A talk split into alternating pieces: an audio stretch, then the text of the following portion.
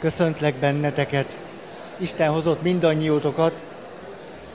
Utolsó alkalom ebben a mondjuk így, hogy iskola évben, hiszen legalábbis ennek a logikája alapján vagyunk. És már most mondom, mert a végén mindig el szoktam felejteni, hogy nagyon szép nyarat. Ah, ez milyen jó dolog. Épp ahogy ma készültem, hirtelen megrohantak ezek a fantáziák, hogy tényleg most már nem sokára nyár van.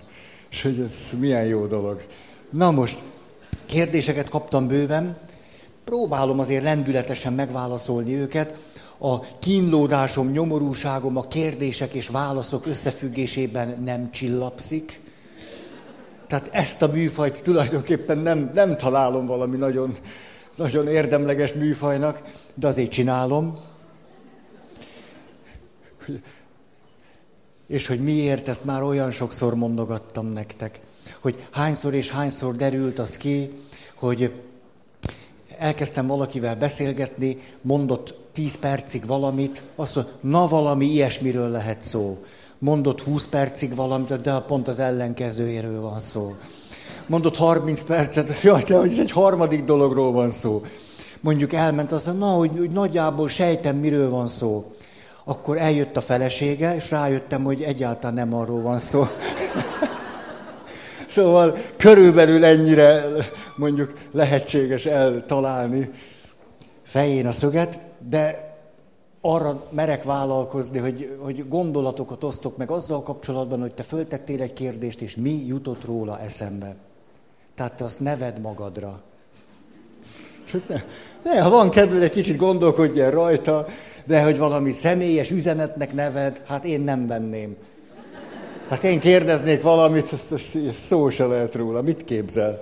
Na, első így szólt, hogy az előző, na látjátok, rögtön az első, milyen jól mutatja. Az előző évad végén valaki arról kérdezett, hogyan kell föladni a reményt.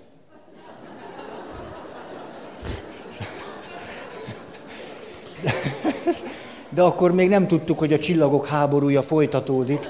És, és most már egészen más a helyzet.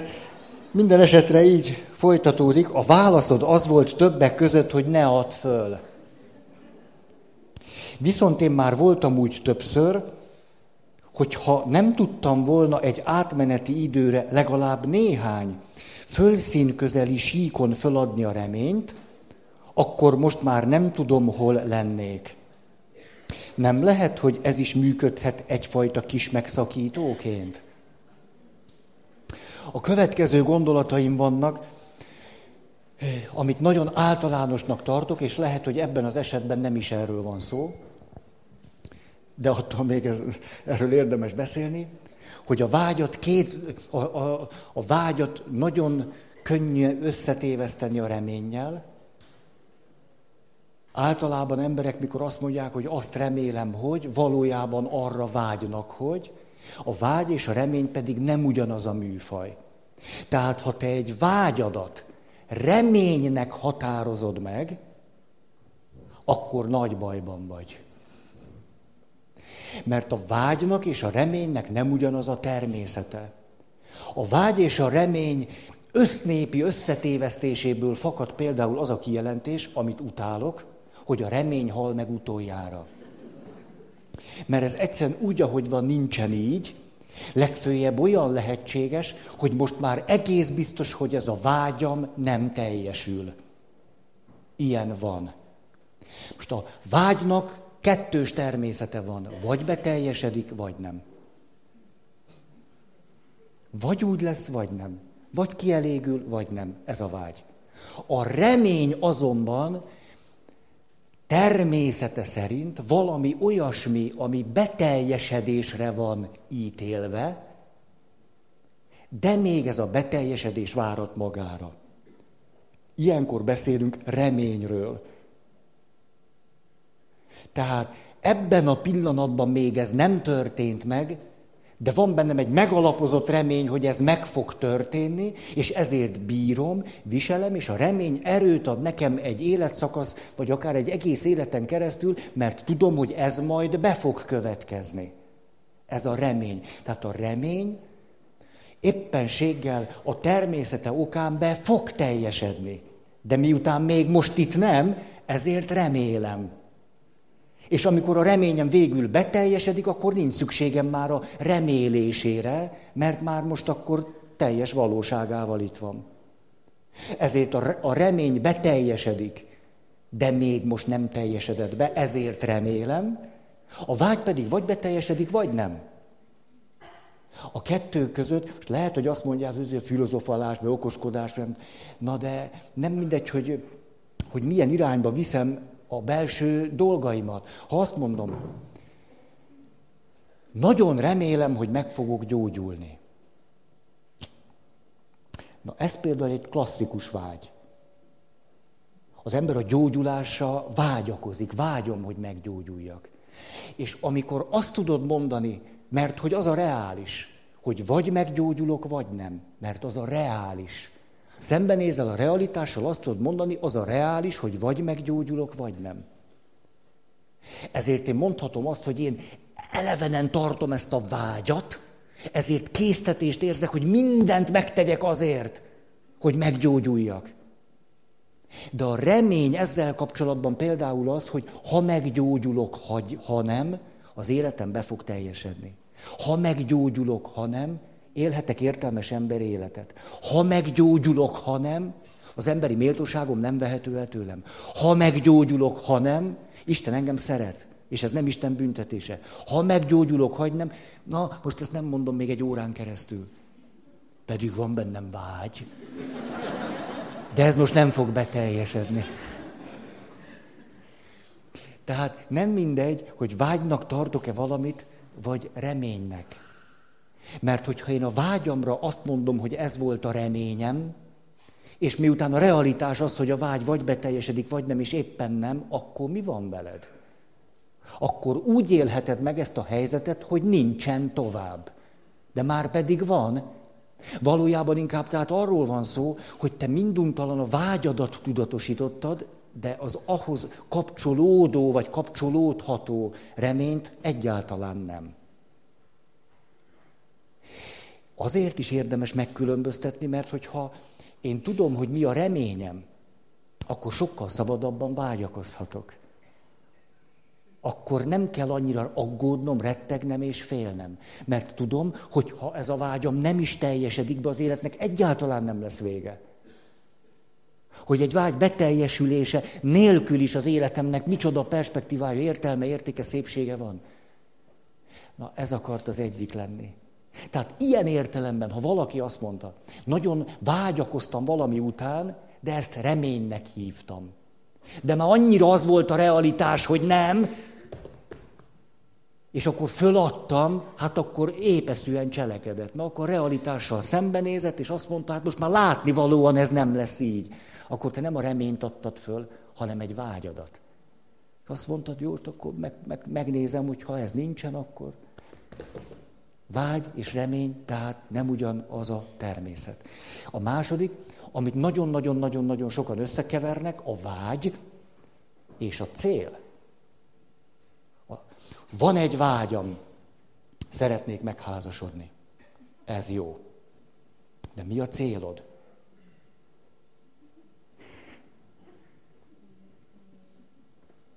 Az, hogy én szeretnék megházasodni, ez egy vágy. Hm? Hogy szeretnék pap lenni, ez egy vágy. Az egy vágy. A vágy olyan valami, aminek egy része rajtam múlik, másik része meg nem. Ugye mondjuk a házasságkötéshez általában kell két fél. Még most úgy nagyjából, de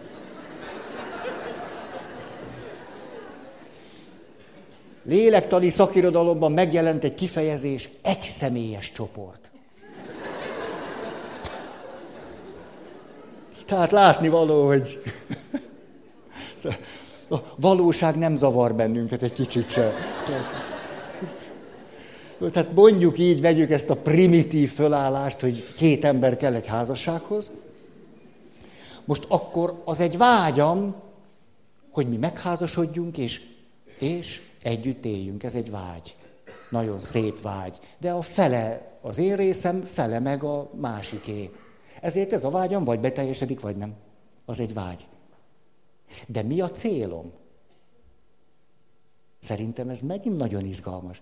Te neked az a vágyat, hogy meg akarsz házasodni, akkor rendelj ehhez célokat, mert akkor jársz jól magad szempontjából el, ha olyan célokat választasz, amelyekért te tudsz tenni. És az a te kezedben van. A te szabadságot, kompetenciát, felelősséged és hatásköröd alá tartozik. Akkor az egy jó cél. Most nekem az a célom, hogy ne legyen gazdasági világválság. Mert látni valóan ez megterhelte a családunkat. Hát ne legyen, ez egy, és akkor fényes arccal, előre nyújtott kézzel, kihúzott derékkal hasítok a jövő felé. Azt tudjuk, hogy rettenetesen boldogtalanná válik az az ember, aki olyan célokat tűz ki, amelyek vagy nem érhetőek el, vagy túl könnyen érhetőek el, vagy amely célok nincsenek az én kezemben. Hát akkor az nem lehet a te élet célod, akkor mondd meg, hogy mi a vágyad. A vágyam a házasság. És mi a célod? Elmenjek minden olyan helyre, ahol nők vannak. 24 óra alatt persze annyi helyre, amennyi belefér. És találkozok annyi nővel, amennyi az ott reális. Ez igen, ez cél. És akkor mész, na arra lehet hasítani. Az cél nem tudom, hogy, hogy érzékelhető a kettő közti különbség, meg annak a jelentősége. Hát a legtöbb ember úgynevezett célokat tűz ki, ezek a vágyai, és utána rosszul van, mert nincs az ő kezében. Akkor jól bezártam magam a tanult tehetetlenség útjára, és már ott megyek előre. Hogy a tanult tehetetlenség egyik alapja, hogy olyan helyzetben találom, gondolom, érzem, látom magamat, ami nem jó nekem, és úgy gondolom, hogy nem tehetek azért, hogy jobb legyen. Mert az pont mindenki máson múlik, de rajtam nem.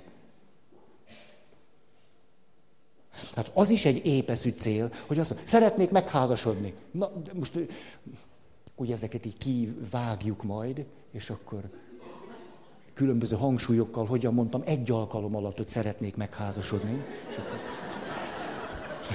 Tehát látnivalóan azért, azért ez, ez már nem lehet véletlen. De az meg olyan hülye, hogy szeretnél megházasodni, hát ez meg hogy, hogy hangzik már? Hát persze, hogy szeretné, ezt minek kell mondani. Szeretnék megházasodni. Ezért az a célom, hogy minél alkalmasabbá tegyem magamat egy kölcsönös szeretet kapcsolatra. Na ez cél, ez. Ilyen cél.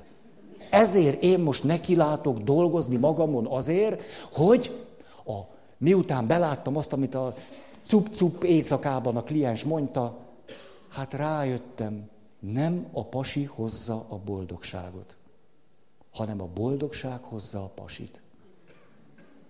Ezért most az a célom, hogy jól legyek pasi nélkül is. Hát? de közben el ne veszítsem azt a vágyamat és érzékenységemet, hogy azért, mert képes vagyok kvázi egyedül élni, azért egy férfivel az élet teljesebb. Mondjuk így legalábbis egészebb. A női személyiség fejlődésnek az egyik búgyra. Rájössz, hogy tulajdonképpen tudsz egyedül is élni, és akkor azt a következtetést vonod le, hogy tehát férfiakra nincsen szükség. Nem tudom, ez mennyire következik belőle. Na tehát akkor vágy és remény, vágy és cél. Ez a két dolog jutott eszembe. Nem tartom ezt fölösleges beszédnek. Következő. Hú, hát ez, ez meggyötört engem külön. Tényleg, ezt nem tud elképzelni, hogy gyötrődöm. De, ugye? Feri, én téged azzal vádollak, hogy inkább vagy férfi, mint nő.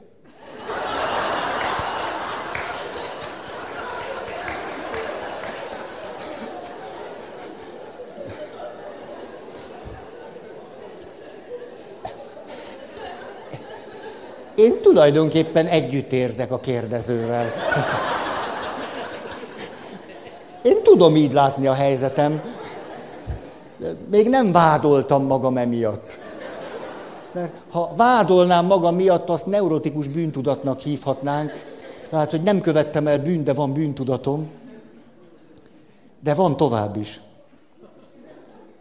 Ugye te, ugye tervezel ezen javítani.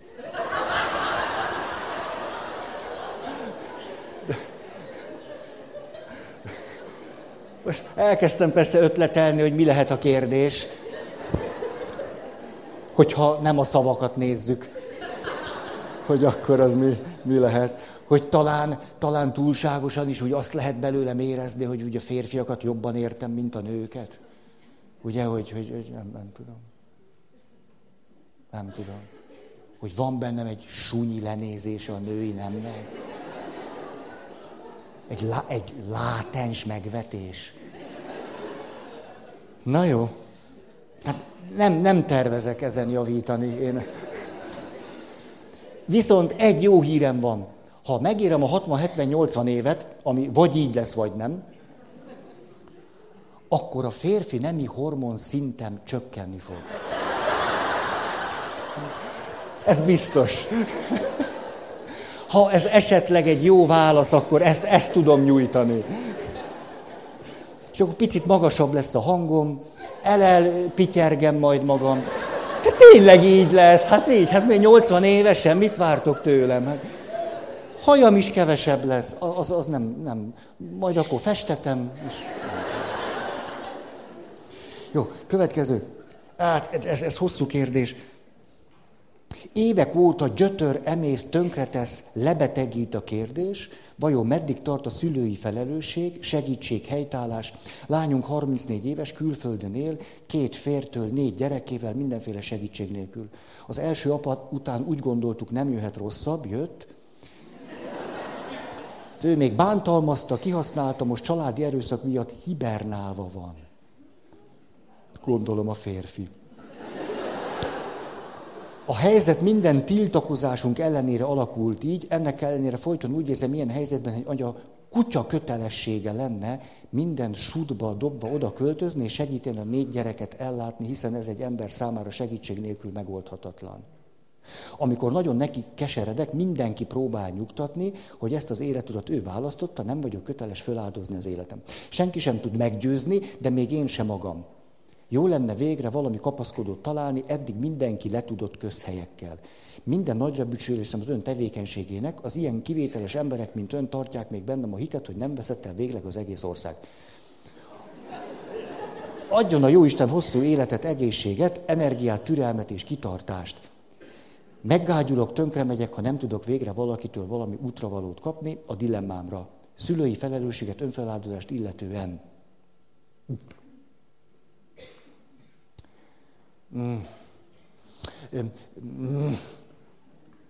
Több, ugye itt megint, megint szólni kell erről, hogy, hogy mikor hallunk egy kérdést, nem egyszer valamit humorosnak találunk benne. És talán aki kérdez, vállalt annyit, hogy, hogy el tudja viselni, vagy fogadni, hogy valaki valamit humorosnak talál benne. Nyilvánvaló, hogy ahogy itt ülünk, nem azzal a szándékkal vagy célral ülünk, hogy valakit kinevessünk, guntárgyává tegyünk, hogy de szó sincs róla. Mert látni valóan ő azt mondja, hogy megőrül, meggágyul, kész van, kipurcan, hát akkor, akkor nyilván úgy van, tehát akkor nyilván az első, hogy együtt érzek vele. Hát akkor tök rosszul van, hát akkor világos is, hogy valami segítség után eh, kap. Most eh, két dolog jutott eszembe. Az egyik, hogy nekem nagyon föltűnő az, hogy ő a lányát is segítségre szorulóként írja le, meg saját magát is.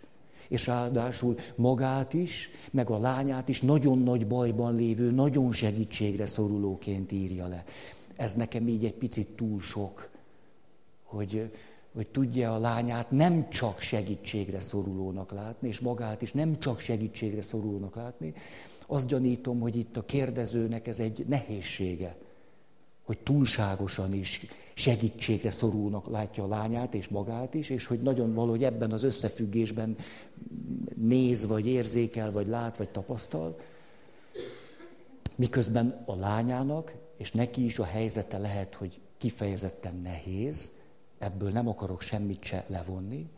A második észrevételem az, hogy egyetlen sor sem szól arról, hogy a lánya mit szól ehhez. hogy ő kéri ezt a segítséget, vagy nem, vagy az jó lesne, vagy nem, vagy tiltakozik, vagy 25-ször megmondta, hogy ne, vagy 25 levelet ír, hogy gyere már anya. Szóval ezt, ezt nem tudom, de nekem ez is föltűnő, hogy itt túlságosan is ő, a kérdező, nek a világa jelenik meg, miközben a téma az, hogy mi lesz valakivel, akiről meg semmit nem tudok meg. Tehát akkor a következő kérdésem, hogy mit, mit szeretne az a valaki, akit én meg akarok menteni? Hogy valószínű érdemes meghallanom azt, amit az a valaki mond, akit én éppen meg akarok menteni. Hogy ő mit gondol, mit szeretne, mi volna neki valódi segítség, mi nem hogy én ezt tudom vállalni, vagy nem. Szóval valahogy ebből a én is megmentése, ő is megmentése szorulok összefüggésből érdemes volna egy picit valami más megközelítést venni. De hogy ez a kérdezőnek valószínű nehéz, ezt onnan gondolom, hogy legalább hétszer szerepelt az a szó, hogy mindenki. Hogy, hogy mindenki csak kihozta, mindenki, senki, mindenki. Mikor valaki így látja az életet, hogy, hogy, hogy mindenki csak közhelyeket mond, és senki sem tud olyat mondani, hogy valódi segítség lenne, és már, már minden és mindenki és senki, akkor tudhatjuk, hogy egy, egy beszűkült hát, világlátás vagy tudatállapot az, amiből a kérdés fakad.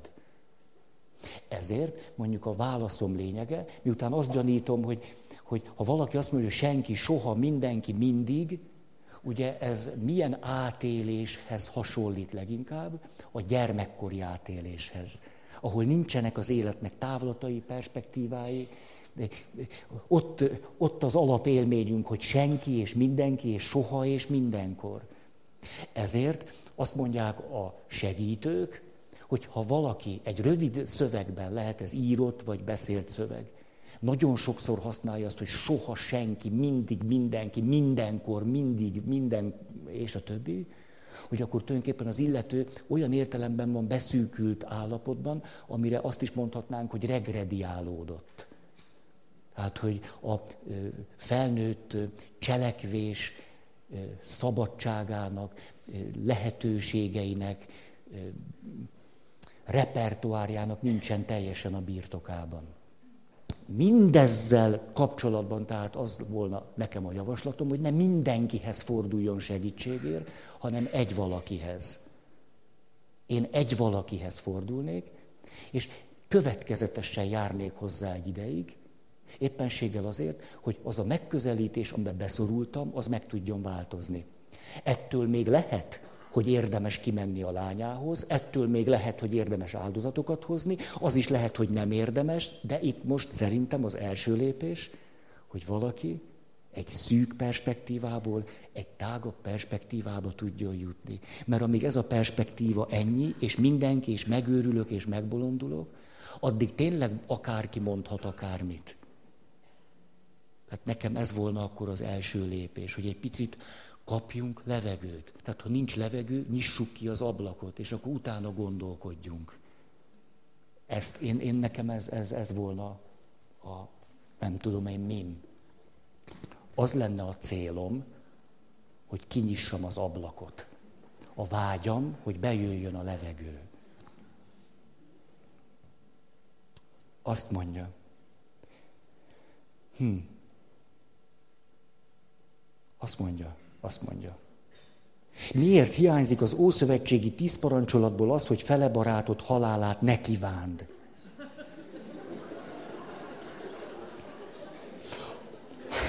Ha a hatoshoz és a heteshez kapcsolódóan a kilencedik és tizedik még az odavezető vágyat, gondolatokat is korlátozná, ez miért hiányzik az ötödiknél?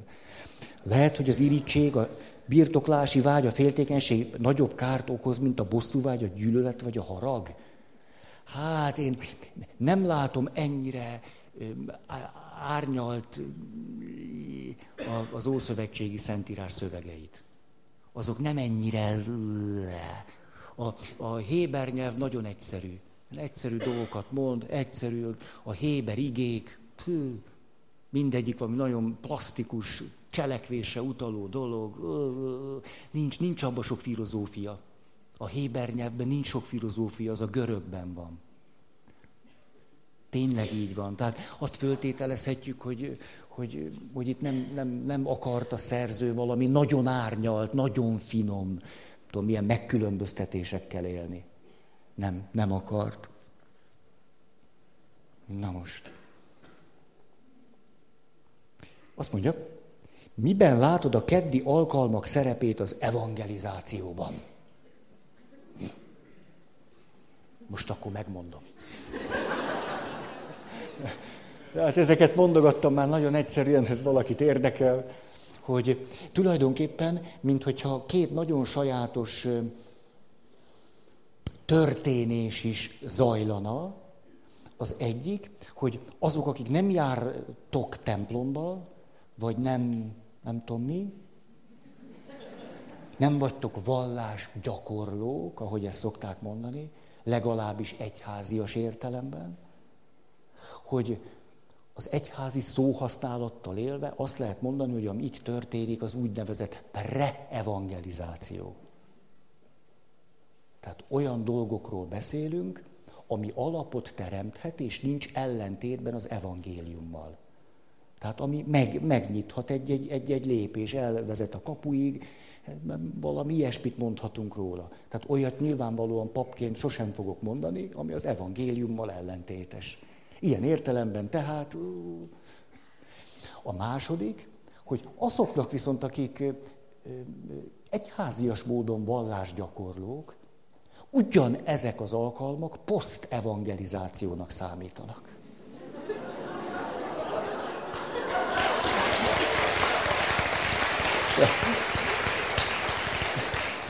Ez elég nőies volt, ugye?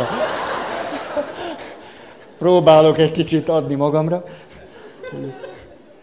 Nem tudom, hogy létezik ez a kifejezés, de talán, talán ezt lehetne mondani rá. Mert hogy, mert hogy végül is azzal, hogy összefüggéseket hozunk, távlatok, folyamatok, árnyalatok, mélységek, mi egymás, újabb és újabb szempontok és megközelítések, ez azt jelenti, hogy tulajdonképpen valakinek, aki hívő emberként él, Mindez a hitnek akár egy mélyebb megértését, tágabb összefüggésbe helyezését, egyéb tudásával való harmóniának a kifejlesztését segítheti. Ilyen értelemben mondhatom, hogy poszt-evangelizáció. Tehát te már köszönöd széped, neked megvan, csinálod, de hogy jé, jé, összefüggéseket, mélységeket így egy picit jobban látok. És ez megerősíti a hitem vagy a elköteleződésem. Tehát ez egy érdekes dolog, nem, hogy egyszerre két dolgot csinálunk. Pedig csak én állok itt. Következő. Ja igen, és itt volt. Miben látod a keddi alkalmak szerepét az evangelizációban egy átlagos pálferisre vonatkozó?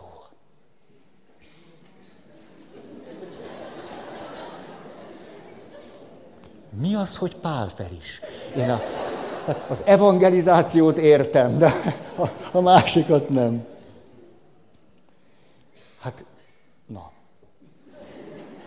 Hát, ugye, az evangelizáció számomra nem azt jelenti, hogy, hogy idézek a Szentírásból hanem az evangelizáció alap esetben az, hogy engem az evangélium, aki mögött egy személy áll, alakít és formál, nekem ővel egy kölcsönös kapcsolatom van, és akár hova megyek, ez valamiképpen hat egy másik emberre. És nem is tudok úgy csinálni, hogy ne hasson rá. Tehát még ha nem szeretnék evangelizálni, van egy rossz hírem, akkor is azt csinálom. Mert ha neked van egy tudatos, ápolt Isten kapcsolatod, keresztény módon élsz, nem tudsz nem evangelizálni. De ez mondjuk az első szint. Egyszer a puszta léteddel azt csinálod. Tehát a második, ahogyan élsz, a, a tetteimmel azt csinálom. Hát most én rátok vonatkozott a kérdés, tehát most tehát te ezt csinálod a tetteiddel. És aztán adott esetben persze lehetek elég érzékeny, bölcs, hogy valamit mondjak egész konkrétan is. De az evangelizáció nem azt jelenti, hogy, hogy szentírást hordok a táskámba, és minduntalan előveszem. Hát, na, következő. Mi a véleményed az egyre inkább sokasodó Mária jelenésekkel kapcsolatban? Én nem, szerintem nem sokasodnak. Én nem, nem látom, hogy sokasodnának. Konkrétan Medjugorjét kérdezem. Tudnál-e segíteni, hogy egy elkötelezett katolikus keresztény hogyan célszerű és okos, hogy ehhez a kérdéshez közelítsen? Ugye, akár miféle Mária jelenés, vagy az egyház szóhasználatával élve magánkinyilatkoztatás, az, az egyház által akkor kerül elfogadásra, ha az összhangban van a már meglévő kinyilatkoztatással, szentírással, szent hagyományjal, egyház tanításával. Ezért tehát, akármennyi Mária jelenés is van, minden Mária jelenésre az egyház akkor fogja azt mondani, hogy kérem szépen, ez egy hiteles Mária jelenés, mi valhatjuk azt katolikus keresztényként, hogy igen, ha az összhangban van az eddigi kinyilatkoztatással. Mi következik ebből? Valójában akkor mondjuk egy Mária jelenést hitelesnek, ha nincs benne olyan, amit már ne tudnánk. Ezért egy katolikus ember számára tulajdonképpen nincs szükség Mária jelenésekre. Ha valakinek a hitét ez megerősíti, kézzel foghatóbbá teszi, élményszerűvé, ott föltöltődsz, ott megvilágosodsz, ott, ott köteleződsz el, ott van spirituális tapasztalatod. Hát erre csak azt tudom mondani, hogy alleluja. Hát nagyszerű, hogy így van. De abban a Mária jelenésben nem történt több vagy más, mint ami bármilyen egyszerű és hagyományos módon is megtörténhetett volna. Tehát nem leszek katolikusabb attól, hogy minden Mária jelenésnek nagyon nagy jelentőséget tulajdonítok. Nem leszek katolikusabb. Az igaz hívőségnek nem kritériuma ez. Ez az egyik oldal. A másik. Hát ha valakinek ez a hitét, az életét növeli, hát nem örülünk neki? Hát nagyszerű, hogy úgy van. Hát menjenek el zarándok útról, töltődjön föl, tudja vinni az életét, legyen, hát, hát nagyszerű, hogy, hogy valahol ő talál egy forrást. De nagyszerű, ezt, ezt gondolom róla. De szerintem nem sokasodnak. Következő. Nem? Az egyház vagy Isten tilte el az áldozás szentségétől. Két, kétszeri vállásom miatt. Nem magyarázkodom. Istennel bensőséges állandó kapcsolatban élek, nem hiszem, hanem tudom, hogy van. Viszont a tiltás a 90-es évek óta nem járok rendszeresen templomba imádkozni, és bocsánatot kérni minden nap mindenhol tudok. Közel a 80-hoz elszomorít, hogy nem áldozhatok együtt unokáimmal, gyermekeimmel az én is, én is elszomorodnék, ha nem áldozhatnék az unokáimmal, gyerekeimmel. Most az a kérdés, hogy 80 évesen fönnáll-e az az akadály, amit ő akadálynak lát. Ez a, ez a kérdésem. Azt gyanítom, hogy nem áll fönn, de nem tudhatom. Következő. Kedves Feri, te mit gondolsz, létezhet-e férfi és nő között barátság? Ezt minden alkalommal megkérdezitek.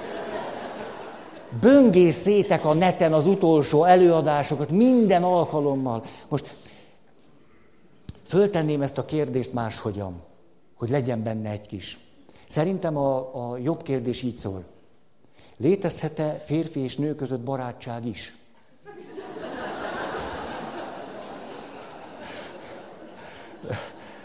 Most most nem akarom ezt eltréfálni, ez komoly dolog, hát életünk feléről van szó. Hogy...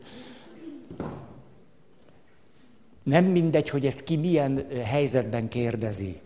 Éppen most mondta a barátnőm, akivel öt évet jártam, hogy köztünk mindennek vége, de azért lehetünk barátok.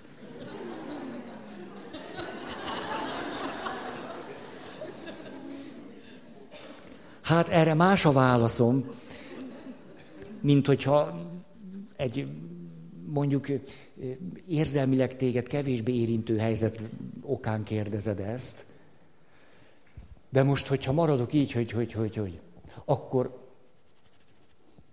hát a férfi férfi, a nő nő. Tehát lehet köztük barátság is. Lehet. Hát miért ne lehetne? Még szép, hogy van férfi és nő közt barátság. Azt mondja John Gottman, nagy kutatója házasság tartóságának, hogy a házasság tartósága szempontjából az egyik legfontosabb tényező, hogy a férfi és a nő között barátság is van. Ezért amikor más dimenziókban, más területeken, más dolgokban éppen lötyög a kapcsolat, valami nem stimmel, nehézség van, akármi, a barátság attól még ember és ember között, akik történetesen egy férfi és egy nő, nagyon sok mindent át tud hidalni, mert egy barátságban benne van az egymás kölcsönös tisztelete, elfogadása, megbecsülése, törődés a másikkal, közös értékrend, a hát attól barátság, nem? Tehát ezért a barátságnak férfi-nő közben házasságban nagyon nagy jelentősége van. Egész más a helyzet. Mi van akkor? Van egy férjem, de hát... Hm. Nem, nem olyan barátságos fajta. Most elmegyek egy barátot is keresni. Hát most lehet, csak mi fog ott történni? Hát, de mi, mi fog ott történni? Most, nem, most tényleg a leg, ez egy nagyon, hogy ha én barátságos lesz, de hogyha ha én mondjuk házasságban élek, és van férfiként két, nem tudom, egy, akár egy női barátom, hát attól még férfi vagyok, ő meg nő, tehát ennek a dinamikája nem tud nem ott lenni. Hát ez egyszerűen realitás. Tehát annak mindenképpen van egy dinamikája. Most te, ha erkölcsileg jól állsz, határokat tudsz tartani, rendben van. De szerintem nem is ez a fő kérdés, mert ez a jéghegy csúcsa. A másik kérdésem az az, hogy milyen hatással lesz ez a házasságodra. El tudok olyat képzelni, hogy valaki azt mondja, én annyira nyilvánvaló, hogy a férjemmel nem, nem tudok barát lenni, de nekem kell a barátság, és mindenképp nekem egy férfi kell hozzá, és akkor találok egy férfit, és ez valahogy engem segít abban, hogy bent maradjak a házasságban. Mert ha még ez se lenne, akkor úgy érezném, hogy elviselhetetlen. Mondjam azt, hogy ilyen nincs, hát miért lehet ilyen? Hát lehet ilyen. Tehát mondjuk, én nő vagyok, és tartok valaki egy baráti kapcsolatot, ott megtartom a határokat, néha ez könnyebb, néha nehezebb, néha hazudok magamnak, néha nem. Ezt, ezt csináljuk, ebből sokat profitálok, és így létrejön egy egyensúly. Ezt én el tudom fogadni, hogy ez egy egyensúly. A kérdés az az, hogy ez az egyensúly hosszú távon mit tesz a házastársi kapcsolatommal. Hát ha én föntartok, főleg egy szoros baráti kapcsolatot, ott akkor mi fog történni? Beszélgetünk, időt szánunk egymásra, közel leszünk egymáshoz, érzéseket osztunk meg, belső dolgainkat adjuk ki, meg fog jelenni a meghittség, az intimitás világa. Nem tudunk nem egyre közelebb lenni egymáshoz, Miközben éppen azért kezdtem el keresni egy barátot odakint, mert a férjemmel hát nem működtek olyan jól a dolgok akkor egészen nyilvánvalóan valószínűleg lesz egy kapcsolatom, ami érzelmileg sokkal mélyebb, de ez nem a férjem lesz, és én ezen dolgozok. És akkor utána tulajdonképpen föntartom a kritikusságomat a férjemmel, akivel hát ez sose volt így. Hát szóval olyan vékony jég ez. Vé, vékony jég hogy akkor most, most ez volt előbb, vagy az, vagy most akkor emiatt van így, vagy úgy, vagy hát, hát. De az élet ágas, bogas.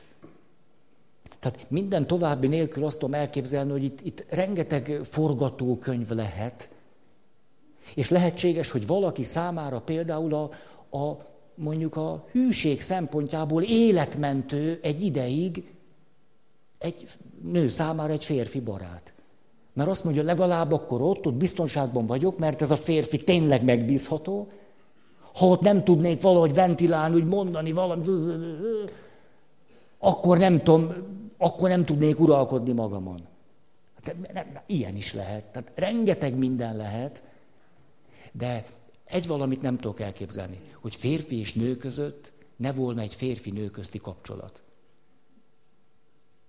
Most, hogy abban mennyire és hogyan jelenik meg a szexualitás, hát az, az bár hogyan lehet. Egy férfi és egy nő között férfi és nő közti kapcsolat van. Hát ezt, ezt most ezt lehet simogatni, meg nem tudom, csomagolni. Ezt, ezt, ezt gyanítom.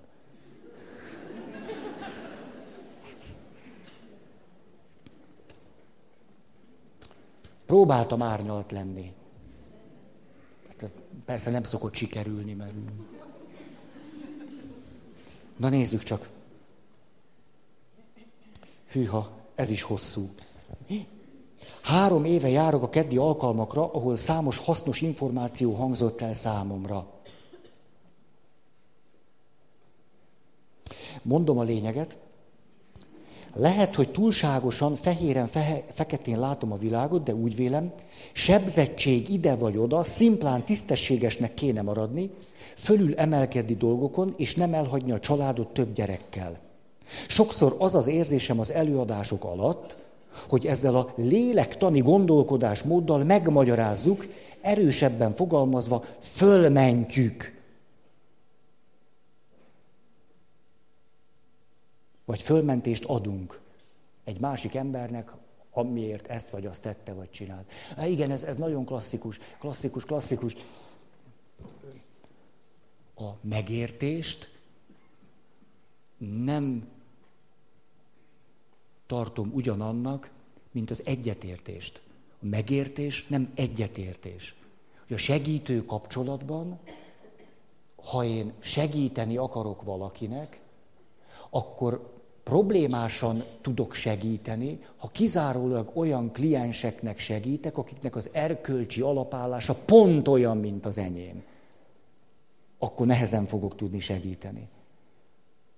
Tehát akkor mondjuk a segítő kapcsolat egy példa, hogy abban nagyon jól kidolgozta már a szakma azt, hogy éppenséggel meg is jeleníthetem, ki is fejezhetem, adott esetben nem is kell véka alá rejtenem, a saját mondjuk erkölcsi vagy hitbéli alapállásom, de a segítő kapcsolatban a másik fél megértése, még ha az teljesen ellentétes az én belső meggyőződésemmel, lehetséges, nem elárulása a saját hitemnek, mert a megértés nem jelenti az egyetértést. És ez nagyon fontos. Sokan azért eh, nem akarnak megértőek lenni, vagy azért távolítják el maguktól a másikat, és elhárítják azt, hogy az együttérzésüket fejezzék ki, mert attól félnek, hogy azzal majd azt üzenik, hogy szabad a vásár. Hát a megértés nem jelent egyetértést. Most ez már mondjuk az emberi kapcsolatainknak a szépsége, hogy általában a változáshoz, főleg hosszú távon az segít, hogy ha én megtapasztalom azt, hogy engem megértett valaki, együttérző velem, ezért köztünk valami bizalmi, emberi kapcsolat van, valódi emberi kapcsolat realizálódik, nem csak úgy elméletben, te is ember vagy, meg én is, hanem ott valami tapasztalatunk van arról, hogy köztünk van valami emberi, és utána ebben a kapcsolatban segítünk meglátni nagyon sokféle lehetőséget, erőforrást, kapaszkodót és a többit. Tulajdonképpen az is tartozhat a segítő kapcsolat tisztességes voltához, hogy adott helyzetekben én nem is rejtem véka alá azt, hogy mondjuk egy hozzám érkező kliens számára milyen utakat fogok mindenképpen megnézni.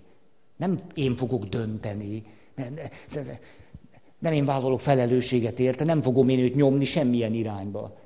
De mondjuk az élet filozófiáma meggyőződésem révén, mondjuk ha egy házastársi konfliktussal érkezik valaki, akkor föltételezhető is az, hogy mindent meg fogok nézni, hogy hogyan lehetne valahogy a tartóságot, a hűséget föntartani. Nyilván ez nekem fontos lesz. De hát a döntést nem én fogom hozni. Tehát a megértés nem jelent egyetértést. Az sajnos egy történelmi örökség, hogy ez az előítélet nem alaptalan, hogy minthogyha az erkölcs meg a hit eleve olyan pozitív előjelű lenne abból a szempontból, hogy hűség, házasság, tartóság, elkötelezettség és a többi, a lélektan meg mintha másik oldalon állna. Tehát, hogy a lélektan, hogyha ezt halljuk, hogy lélektan, akkor rögtön tulajdonképpen egy negatív előjel van, na, na, na, akkor persze szabad elválni. Hát ha hit, akkor nem szabad, ha lélektan, akkor szabad. Ha hit, akkor hűség, ha lélektan, akkor élt ki a vágyaid. Ez, ez így nagyon előítéletes. De sajnos ezeknek az előítéleteknek van alapja. Attól még előítélet, de van alapja. Ettől olyan nehéz. Például nagyon sok olyan valakit ismerek, aki a lélektani ismereteivel együtt, megtartva a segítő hivatásának a szerep határait, éppenséggel nem negatív előjellel teszi, amit tesz. Hát, a, hát az emberi lélek itt is, ott is ugyanolyan. Hát nyilvánvaló rengeteg lélektani ismeret segíthet bennünket abban, hogy hogyan segíthetünk egy társkapcsolatot. Tehát a lélektanhoz nagyon problémás azt asszociálni, hogy akkor a lélektannak az az alapfilozófiája, hogy éljünk az ösztöneink szerint. Hát melyik lélektan mondja ezt? Vagy, vagy ki, ki mondja ezt? Én biztos nem. Hát ezért viszont a másik irányból nagyon nagy jelentősége van, hogy egyre hozzáférhetőbb legyen mindaz a humántudományban, társadalomtudományban, ami segít bennünket abban például, hogy egy kapcsolat hogyan tud tartós lenni, a szenvedélyt hogyan tudjuk föntartani. Tehát nagyon sok mindent tudunk már arról, hogy egy kapcsolatban a szenvedélyt hogy lehet föntartani. Ezt a lélektani szakirodalomnak köszönhetjük. Meg persze okos emberek egyszerű tapasztalatának, akik tudják, hogy hogy kell csinálni. Ó, tehát az problémás, hogyha ha a lélektanhoz eleve egy negatív karikát teszek. És azt mondom, ó, az, az, az, az alapjaiban egy, egy, egy zűrös, zűrös megközelítés. Ó, ez, ők szoktak rávenni arra, hogy hagyjam el a férjem. Mert hogy azt még nem csináltad, és éld meg. Ez, ez problémás.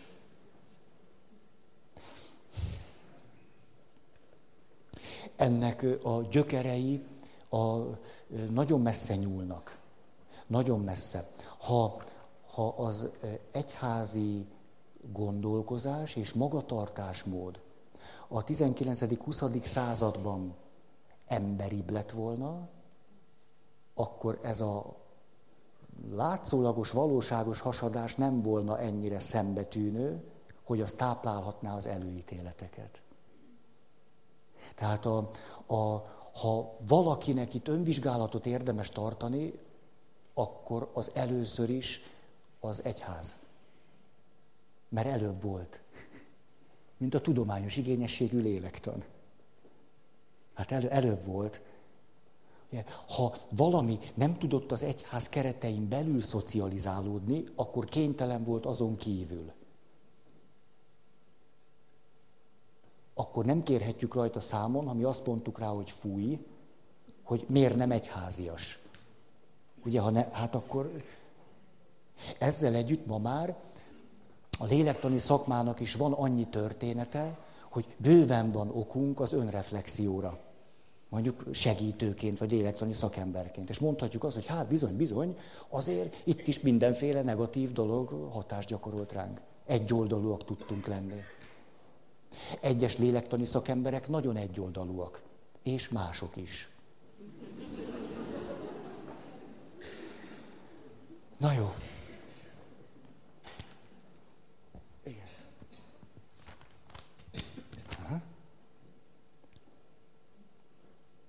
Egy egész nemzedéknek jó része nem tanul. lehetőleg nem is dolgozik. Legfőjebb a számítógép mellett ül, üres virtuális játékokat játszik. Majdnem semmi iránt nem érdeklődik. Többnyire jó képességű fiatalokról van szó. Mivel tudják a szülők, nagyszülők, testvérek kimozdítani az ilyeneket ebből az állapotból? Ú, nem esett jól a kérdésben az, hogy az ilyeneket meg hogy úgy kimozdítani. De közben emögött valódi emberi fájdalmak lehetnek, tehát én apa lennék, és látnám, hogy a fiam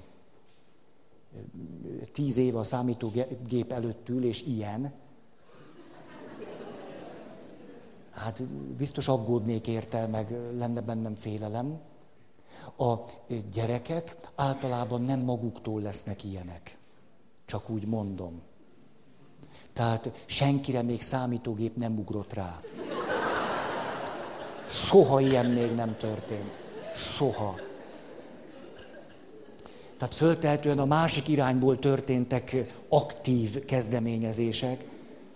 És általában az, hogyha egy gyerek mondjuk internetfüggő lesz, akkor az egy tágabb rendszer szemléletű összefüggésben érthető meg, hogy az miért lett így. Tehát ő rá legalábbis a magam esetében inkább áldozatként tekintenék, mint tettesként. Tehát egy olyan valakiként, aki hát nagyon valószínű sok mindent nem kapott meg akkor, amikor kellett volna. Mert egy gyerek azért úgy van kitalálva, hogy szeret felnőttek között lenni, szeret játszani, szeret mozogni, ilyen. Szeret a felnőttekre hallgatni, hogyha a felnőttek mutatnak neki dolgokat, perspektívát, vele vannak, időt és energiát fordítanak rá, akkor a gyerek ezt általában szereti. Ez az emberi természet. Hát ezt tudjuk, ezt tudjuk, tudjuk, tudjuk, tudjuk, hogy így van. Hogy emlékeztek erre a kutatásra, hogy főemlősök például anyamajmok, ha választhattak a között, hogy drogot kapjanak, vagy a saját utódaikat neveljék, akkor az utódnevelés mellett döntöttek. Egy édesanya számára is, ha elég egészséges a lelke, és egy gyerek számára is, ha elég egészséges a lelke, a természetes emberi kapcsolatok, amiben tudjátok, a négy elem benne van, észrevesznek, figyelnek rám, törődnek és gondoskodnak rólam, értékelnek és megbecsülnek, következetesen ember számba vesznek, ezek olyan hormonok fejlődését vagy termelődését fogják bennem segíteni, amitől szívesen vagyok azokkal, akik velem ezt teszik, és közben jól is érzem magam. Mindez, mindez az emberi természetnek része, Beleértve azt is, hogy még valakiről gondoskodni is, és erről is hosszan beszéltünk ebben az évben, hogy az első néhány életévben az emberi természetnek mennyire része, hogy ön jutalmazó rendszerként jól esik másoknak segíteni. És ha az ember elég egészséges, és ebben a kapcsolati hálóban egy jó rendszerben tud fölnőni, akkor felnőttként jó érzéseket kelt bennem másokkal lenni, értelmes dolgokat tenni, másokkal törődni, kölcsönös kapcsolatokban lenni, és a többi, mert mindez a hormonháztartáson pozitív változásával jár, és önjutalmazó rendszerként működik. Ha tehát egy gyerek sokkal szívesebben nyúl a kábítószer vagy az internet után, akkor föltehetően ez a rendszer valamikor alapjaiban sérülhetett meg. És sajnos még az a lehetőség is fönnáll, hogy már olyan korán megsérült az illető, és persze ebbe társadalmi hatások is közrejátszanak, hogy ő neki nagyobb élvezetet okoz egy számítógépes játékban a 14. szintre eljutni, mint bárki ember fiával vagy lányával találkozni. Nagyobb élvezetet jelent. És hogyha főemlősökkel kapcsolatos kutatásokat nézzük, az derült ki, hogy ha például eh, korán megsérül a kötődés anyamajon meg a csemetéje között, akkor felnőtt korban az a, az állat Lehet, hogy el fogja hanyagolni a saját csecsemőjét, lehet, hogy inkább választja majd a kábítószert, mint a saját utódjának a nevelését. Az agyunk érzékenyebbé válik ezekre a pillanatnyi és gyors élvezetekre és kielégülésre. Ezért, hogyha valaki korán megsérül, és már tíz éve ott ül a számítógép előtt, akkor ő tulajdonképpen nagyon nagy bajban van. Mert még az is lehet, tulajdonképpen nagyon valószínű, hogy kisebb-nagyobb mértékben van vagy túlzott internet használó, vagy pedig már függő. Most, ha ő függőségben van, akkor ő tulajdonképpen egy sebzett beteg valaki. Tehát gyógyulásra van szüksége. Mert a függőség komoly dolog. Tehát nem, nem, nem közelíteném ezt úgy meg, hogy ez a piszok nemzedék, aki ott vacakolja el az idejét. Ez, ez, egy, ez egy sokkal árnyaltabb rendszer. Ha ráérnénk jobban a gyerekeinkre, ez kevésbé volna probléma. De erre azt mondjuk ugye, hogy hát kiírma már rá. Most mondok egy olyat, amitől egyáltalán nem leszek szimpatikus. De ez nem zavar. Csak fáj. Ez, ez pedig az, ugye megint csak a lélektani kutatásokból tudjuk, hogyha valaki megszokott egy életnívót, és aztán egy életminőség, életnívó most anyagi szempontból alá kell mennie, az általában rossz érzéseket kelt, tehetetlenség élményünk lesz, frusztráltak leszünk, a kiszolgáltatottságnak éljük meg, valamiféle verességként is, persze van gyászmunka hozzá kapcsolódóan. Ezért az emberi természet olyan, hogy ha már valahogyan éltünk, nem szívesen élünk annál rosszabbul. Mint hogy például az emberi test, hogy ha már voltam 80 kilós, akkor rögzül az emberi testben ez a tapasztalat, és arra törekszik, hogy ezt a súlyt újból visszanyerje. Ezért, ha valaki állandóan eszik, fogyózik, eszik, fogyózik, eszik, fogyózik, ha már egyszer meghíztál komolyan, sosem lesz könnyű 15-20 kilóval könnyebbnek maradni. Mert a tested emlékszik, és az evolúciós program, ha te már voltál annyi, ő azt veszi, hogy az biztos nem véletlen volt. Mert nem olyan régóta van az, hogy Magyarországon az embereknek egy jelentős százaléka túlsúlyos. Az emberiség történetében az emberek nem voltak túlsúlyosak, mert nem szolgálta az életet, hanem örültek, ha táplálékhoz jutottak. Ezért az evolúció logikája szempontjából nagyon bölcs dolog megjegyezni azt a súlyt, amit már valaha elértünk. És azt, hogy gyerünk, gyerünk, az kell, az kell az élethez, az biztos, hogy nem volt véletlen. Ezért nehéz fogyókúrázni akkor, hogyha és főleg ez a fölle, ugye ismerjük ezt, föl, mindig egy-két kilóval ö, ö, testesebbre hízol, akkor megint fogsz, és akkor tulajdonképpen úgy növekszik a súlyod, hogy közben állandóan fogyókúrázol. Hát ezt párhuzamként akartam mondani az emberi lélekkel kapcsolatban. Tehát, ha valamilyen nívó alá kell mennünk, az törvényszerűen veszteségként, fájdalomként, gyászmunkaként, frusztrációként, kiszolgáltatottság, tehetetlenségként, önértékelési, akármiként. Ezért ezt nem szívesen csináljuk.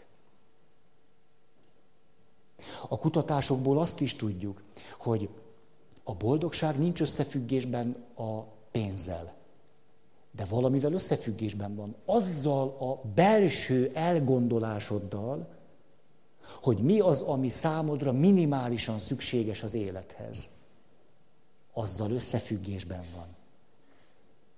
Ezért most már olyan kutatások is vannak, hogy az derült ki, hogy tulajdonképpen igaz az egyik nemzedékről a másikra, hogy hiába keresek kétszer, négyszer, hatszor, nyolcszor annyit, nem leszek boldogabb tőle, de az összefüggés mutat a boldogsággal, hogy megvan az a nívóm, amiről én azt élem meg, hogy ez nekem szükséges ahhoz, hogy emberi életet tudjak élni.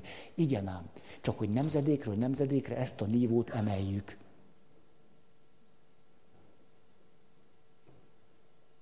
Tehát ez azt jelenti, hogy aki megszokta a jólétet, a jó módot, és főleg egyik nemzedékről a másikra ezt valamennyire átadtuk, úgy fogjuk megélni azt, hogy esetleg kevesebb, vagy nem pont úgy, vagy, vagy áthelyezünk értékeket más, másra szánunk több időt vagy energiát, hogy mindenképpen rosszul leszünk tőle.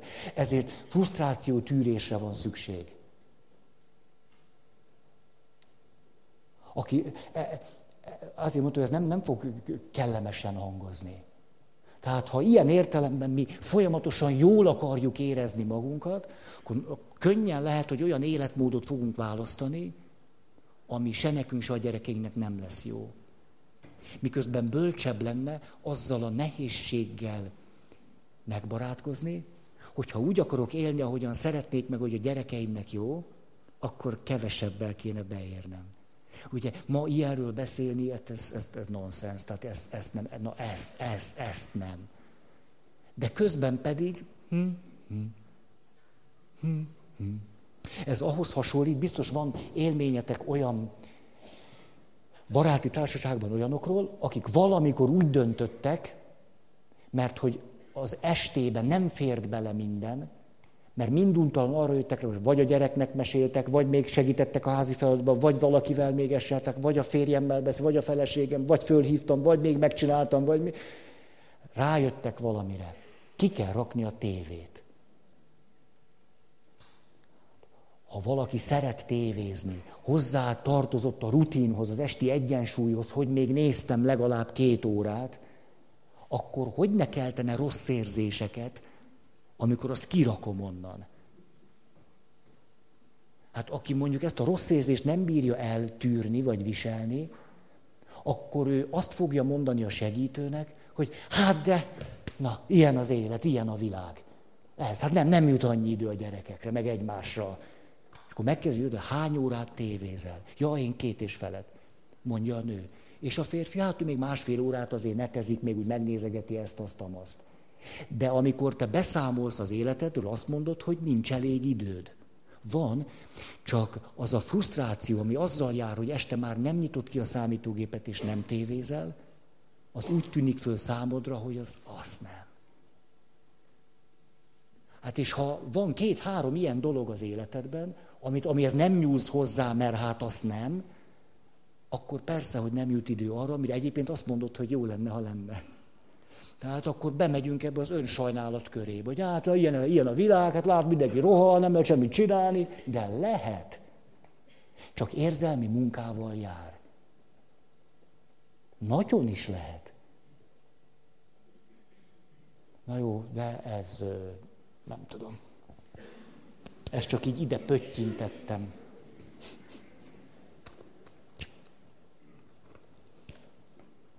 Aztán Köszönöm a kedd estéket. Szívesen. Igen, az volt a kérdés, na, tehát most, hogy, ja igen, tehát nem kérdésem van, hanem juttasd el, légy szíves köszönetemet azokhoz, akik rögzítik az alkalmakat. Aha. Mert én ebből az egészből kimaradnék nélkülük, nagyon köszönöm. Most, hogy kép is van, látom, mennyire hasonlít az Besenyei, Besenyei Péter műrepülőre.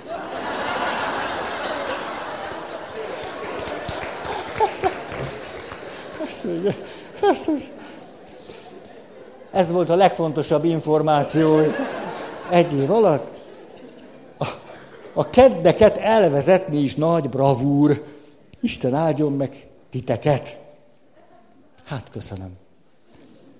Feri atya, egy társkapcsolatban az egyik fél, aki azt mondja, te nem oké, megváltoztathatja a másik fél én képét akkor is, ha ő egyébként magáról azt gondolja, hogy én oké. Viszont ennek a fordítotja, egyik fél azt gondolja, te oké, megváltoztathatja a másik fél én képét akkor is, ha ő egyébként magáról azt gondolja, hogy én nem oké. Melyik az ok és melyik az okozat? Ha a végeredmény az, hogy én oké, okay, te nem oké. Okay.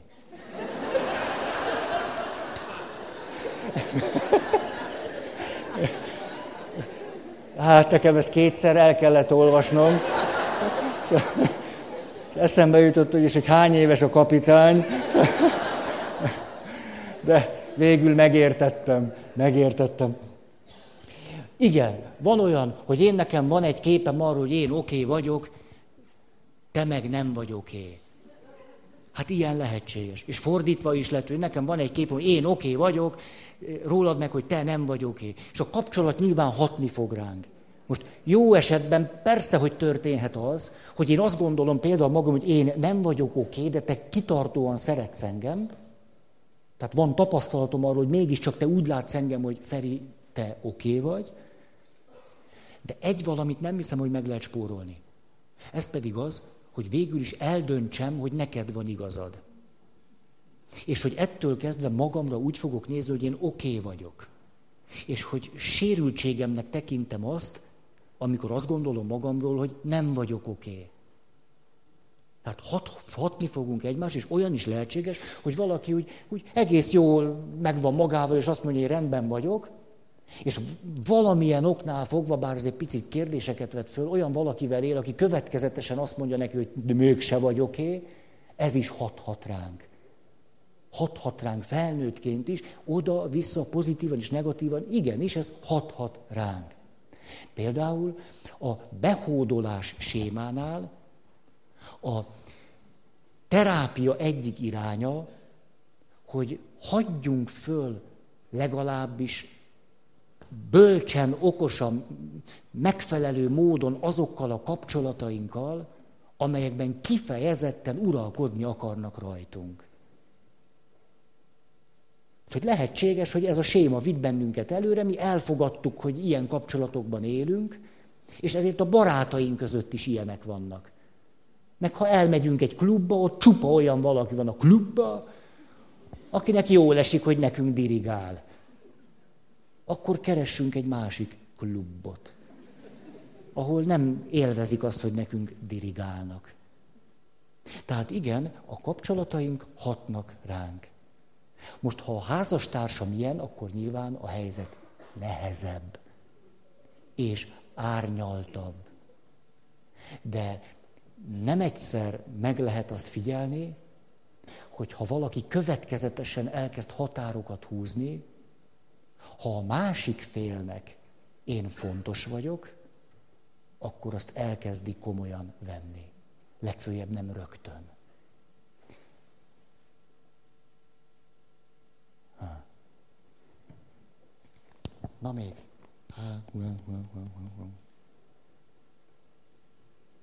Az, igen, igen.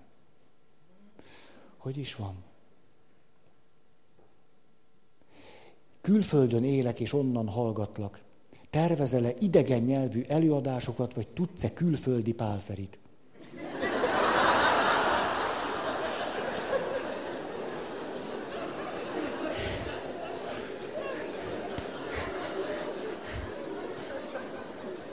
Ha tud valaki külföldi pálferit, mondja meg nekem. Én nem tudok, de állítólag hasonlítok Besenyei Péterrel. Hát ha esetleg ő arra repül, sose lehet tudni. Jó van.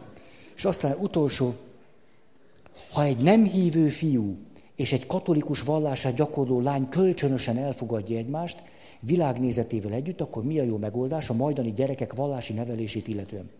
Csak az anya vallása szerint tanítani őket, vagy ha mind a két szülő szemléletmódjával megismertetjük őket, akkor viszont ez nem okoz-e bennük bizonytalanságot. Bizonytalanságot az okozna a gyerekekben, hogyha azt tapasztalnák, hogy apa és anya nem fogadják el egymást. Tehát ha a gyerekek azt tapasztalják, hogy anya elfogadja apát úgy, hogy apa nem pont azt gondolja, mint anya, és apa elfogadja anyát úgy, hogy anya nem pont azt gondolja, mint apa, és a gyerek ezt látja, hogy két megközelítés is elfogadható. Már csak azért is, mert a szüleik mind a ketten szeretik őt, és szeretik egymást, ezért tehát a két megközelítés tapasztalati szinten nem zárja ki egymást, nem teoretikusan, hanem ahogy, ahogy ők élnek, nyilvánvaló, hogy ezek itt együtt tudnak élni. Az ezek nem a személyekre vonatkozik, hanem ezek a meggyőződések itt, kérem szépen, egy családban tudnak együtt lenni. Akkor a gyerek számára ez nem okoz olyan problémát. Persze, ha fogja majd kérdezni, apa, miért nem jön? Persze, hogy fogja kérdezni. Tehát lesznek kérdések, konfliktusok, néha majd az egyik irányba megy, néha a másikba, ez biztos, hogy lesz.